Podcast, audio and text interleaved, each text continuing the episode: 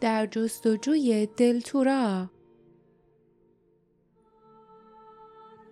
کتاب هفتم دره گم شدگان فصل چهارم سکوت.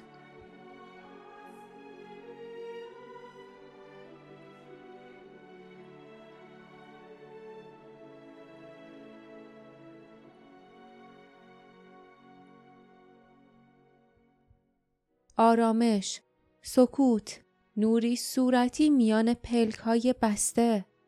لیف با گیجی بیدار شد و همچنان حراسان دراز کشید. آخرین چیزی که به خاطر می آورد این بود که قایقشان دور خود می چرخید و همچنان که با سرعت به چرخش دیوانوارش در دل تاریکی ادامه می‌داد به چیزی برخورد کرد. فکر کرد نکنه خوابم برده بود. آخه چطوری امکان داره؟ به هر حال او خوابش برده یا بیهوش شده بود. جای تردیدی نبود زیرا اینجا بیدار شده بود. باران نیز بند آمده و شب وحشتناک سپری شده بود. یا نکند این مرگ باشد. این حالت شناور بودن آرام و آرامش بخش آیا تمام تلاش ها این طور تمام می شود؟ چشمانش را گشود. آسمان بالای سرش صورتی بود. سپیده سر زده بود. آهسته بلند شد و نشست. مقابلش دریاچه بود.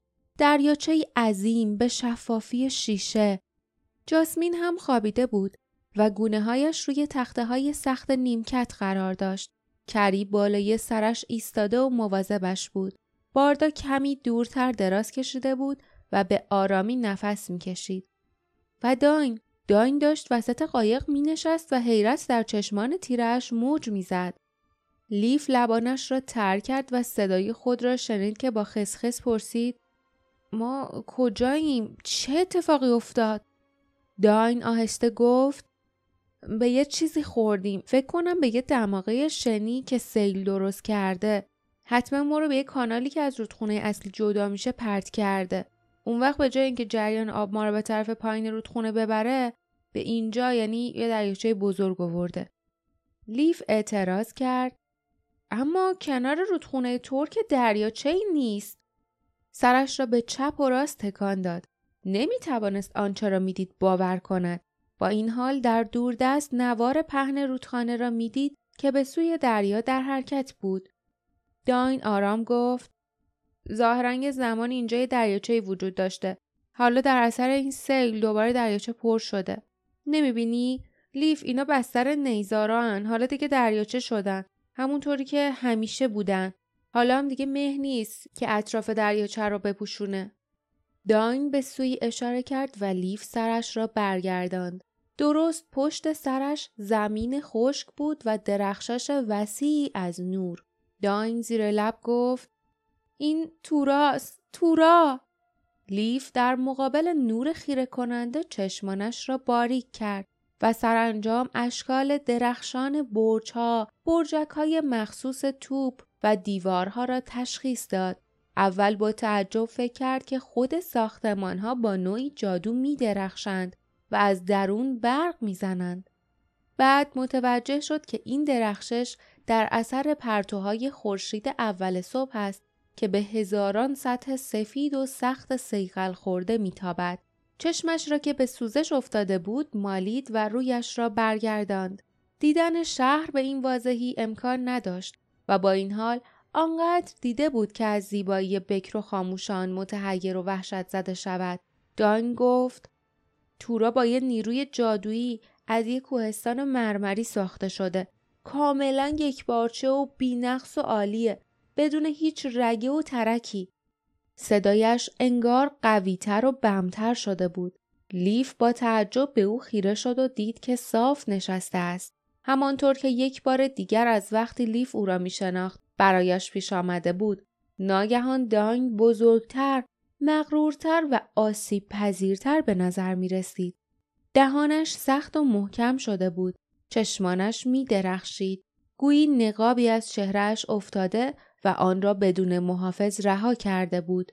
داین نگاه خیره لیف را حس کرد. به سرعت رویش را برگرداند و با صدای عادی گفت حالا موقع خوبیه که وارد شهر بشیم صبح زوده و هنوز خیلی از مردم از خواب بیدار نشدن بدون آنکه منتظر جواب شود آرام به انتهای قایق رفت و قدم به ساحل گذاشت قایق به آرامی تکان خورد جاسمین و باردا چشمهایشان را گشودند و وحشت زده بلند شدند و نشستند. لیف من کنان گفت چیزی, چیزی نیست. ما جامون امنه. سیل یه دریاچه قدیمی رو دوباره پر کرده و ظاهرا رسیدیم تورا. او نیز همچون داین به شهر اشاره کرد و باردا و جاسمین نیز همچون لحظات قبل لیف در مقابل نور درخشان شهر پلک زدند. جاسمین گفت پس با این حساب تورا روی رودخونه ساخته شده یا حداقل روی دریاچه و کنار رودخونه. باردا گفت و داین فکر می‌کنه که ما می‌تونیم همینطوری سرمون رو بندازیم پایین و بریم تو شهر بعدش هم کسی جلومون رو نمی‌گیره؟ اختیار تورا تو دست دشمنه. لیف اخم کرد. این چیزیه که دوم گفته اما اما من تو این فکرم که واقعا راست گفته یا نه؟ نمی‌تونم شهر رو درست ببینم. اما به نظرم نمیاد هیچ نگهبان خاکستری کنار دروازه باشه. علامت ارباب سایه هم روی دیواران نیست. جایی هم خراب و داغون نشده. همه جا هم آروم و ساکته. باردا تا حالا دیدی که نگهبانا پاشون رو یه جایی بذارن و اینطوری باشه؟ باردا تردید کرد. بعد دستش را به لبهای خشکش مالید و آهسته گفت یعنی میشه؟ امکان داره. جادوی اهالی تورا اونقدر قوی باشه که حتی مانع نیروی اهریمنی ارباب سایه ها بشه؟ اگه اینطوری باشه لیف. اگه اینطوری باشه قلب لیف از هیجان میتپید. اگه اینطوری باشه پس وارث دلتورا حتما اینجا منتظر ماه. شهر ساکت و آرام و غرق در نور مقابلشان قرار داشت. ساحل دریاچه خالی بود و آنها را به سوی خود می‌خواند. با این حال لحظه ای که لیف پایش را روی ساحل گذاشت هیجانش فروکش کرد و ترس او را در بر گرفت سرش را پایین انداخت و همچنان که با این ترس مبارزه می کرد و سعی داشت از آن سر درآورد به دنبال داین رفت. نکند این ترس هوشداری طبیعی باشد. نوعی بیمیلی تا آدم چشم بسته پا به مکانی نگذارد که برخلاف ظاهرش ممکن است دشمن آنجا کمین کرده باشد. نکند این ترس در اثر جادوی قدرتمند خود تورا باشد. یا نکند علتش این است که حالا در لحظه موعود می ترسد با وارث دلتورا روبرو شود. سرش را بلند کرد و با وحشت دید که داین تقریبا به کناره ساحل رسیده است. آن پیکر تنها لحظه ای مکس کرد سپس قدم به درون نور خیره کننده گذاشت و ناپدید شد.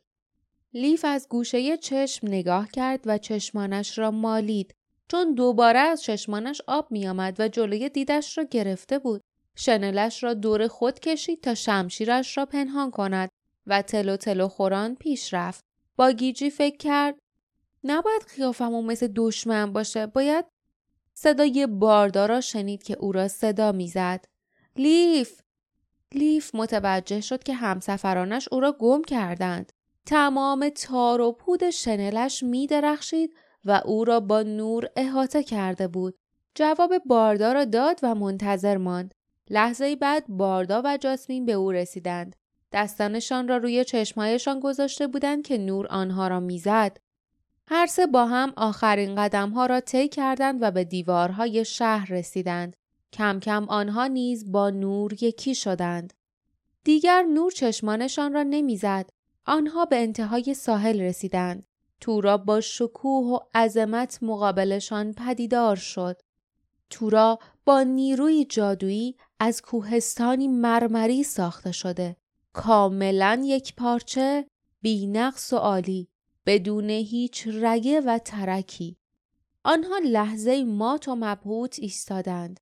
بعد دستهایشان را به جلو دراز کردند تا نشان دهند که قصد آزار کسی را ندارند و از میان گذرگاه سرپوشیده و سفیدی گذشتند که ورودی شهر بود.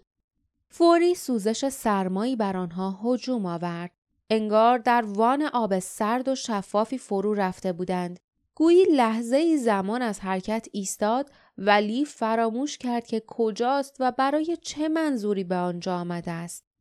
وقتی به خود آمد متوجه شد که چشمان بهت زدهش او را فریب داده بود. او فکر کرده بود که گذرگاه صرفا یک دروازه ورودی است اما بسیار زخیمتر از آن بود که او فکر می‌کرد. او و همسفرانش به جای آنکه یک راست وارد شهر شوند در سایه تونلی منعکس کننده ایستاده بودند. سفیدی ملایمی دور آنها را گرفته بود. جاسمین آهسته گفت اون, اون احساس چی بود؟ لیف با تردید سرش را به چپ و راست تکان داد اما اصلا نمی ترسید. در حقیقت هرگز در عمرش به اندازه آن موقع احساس آرامش نکرده بود. آهسته به انتهای تونل رفتند و سرانجام از میان شهر نورانی سر درآوردند. کسی با لباس مخصوص آنجا نبود تا به آنها خوش آمد بگوید و نگهبانان خاکستری هم با پوزخند سر راهشان سبز نشدند. سکوت ترسناکی بود. صدای پوتینهایشان در آن خیابان وسیع و درخشان تنین میانداخت. لیف به طرفی چرخید. پیراهنش را بالا زد و به کمربند دلتورا نگاه کرد. یاقوت به شفافی همیشه بود. پس آنها در خطر نبودند. اما زمرد لیف خیره شد. زمرد کاملا بیرنگ شده بود. درست مثل زمانی که در اختیار گلیک هیولا در کوهستان وحشت بود. کدر و بیروح شده بود. معنیش چه بود؟ آیا اهریمن آنجا بود؟ یا داشت به یاد می آورد که چیز دیگری نیز باعث کدری زمرد می شد. اما آن چه بود؟ او و همسفرانش پیش رفتند. در دو طرفشان تالارها، خانه ها، ها و قصرها با درخشندگی سر برافراشته بودند. از میان تمام پنجره ها و درهای باز پرده های مرغوب، قالیچه های ابریشمی و وسایل گران قیمت دیده می‌شد. همه جا جلوی پنجره ها گلدان ها گل داده بودند و زنبورها لابلای آنها وزوز می کردند. درختان میوه در گلدانهای عظیم رشد کرده بودند و دور تا دور حیاتها میزهایی بود که روی آنها غذا و نوشیدنی قرار داشت و فواره های آب می پاشیدند. اما کسی کنار فواره ها ننشسته بود و از درختان مراقبت نمی کرد یا غذایی نمی خورد. کسی در خیابان ها راه نمی رفت یا از پنجره های خانه ها بیرون را نگاه نمی کرد. کسی روی قالیچه های ابریشمی نایستاده بود یا روی سندلی های مرغوب استراحت نمی کرد. شهر کاملا متروک بود. جاسمین گفت اینجا مثل جایی که آبا به هم میرسنه. باردا با اخم گفت نه جایی که آبا به هم می‌رسن مخروبه بود اما این شهر یه طوری به نظر میاد که انگار همین پنج دقیقه پیش مردم اینجا رو ول کردن رفتن. سرش را چرخاند. از روی شانه نگاه کرد و زیر لب گفت جادوی تورا چقدر قدرتمنده. یعنی ممکنه مردم خودشون رو نامری کرده باشن؟ داین داین کجاست؟ آنها که پشت گردنشان مورمور می‌شد حیران از میان خیابانهای مرمری خالی پیش رفتند. سرانجام در مرکز شهر به میدان وسیعی رسیدند و در آنجا یکی از پرسش های باردا پاسخ داده شد زیرا داین را پیدا کردند. تالارهای عظیم مزین به ستونهای بلند میدان را احاطه کرده بود. بزرگترین تالار بالای پله هایی پهن روی پاگرد وسیعی بنا شده بود. جعبه کنده کاری شده روی بالاترین پله قرار داشت. به نظر می آمد آن جعبه متعلق به آنجا نبود انگار برای هدف خاصی به آنجا آورده و سپس همونجا رها شده بود. اما داین از پله ها بالا نرفته بود.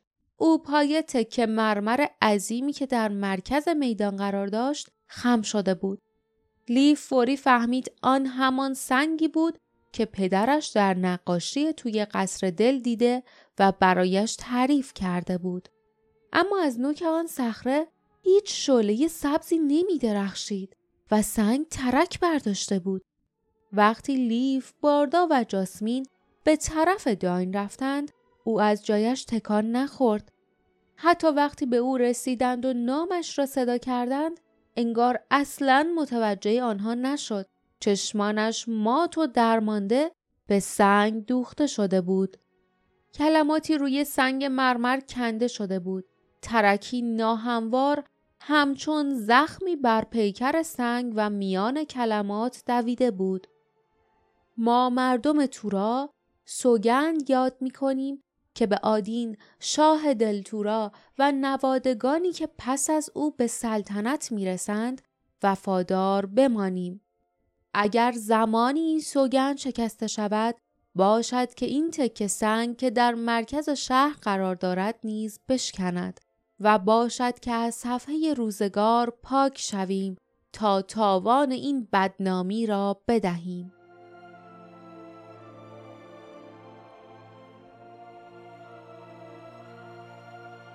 پایان فصل چهارم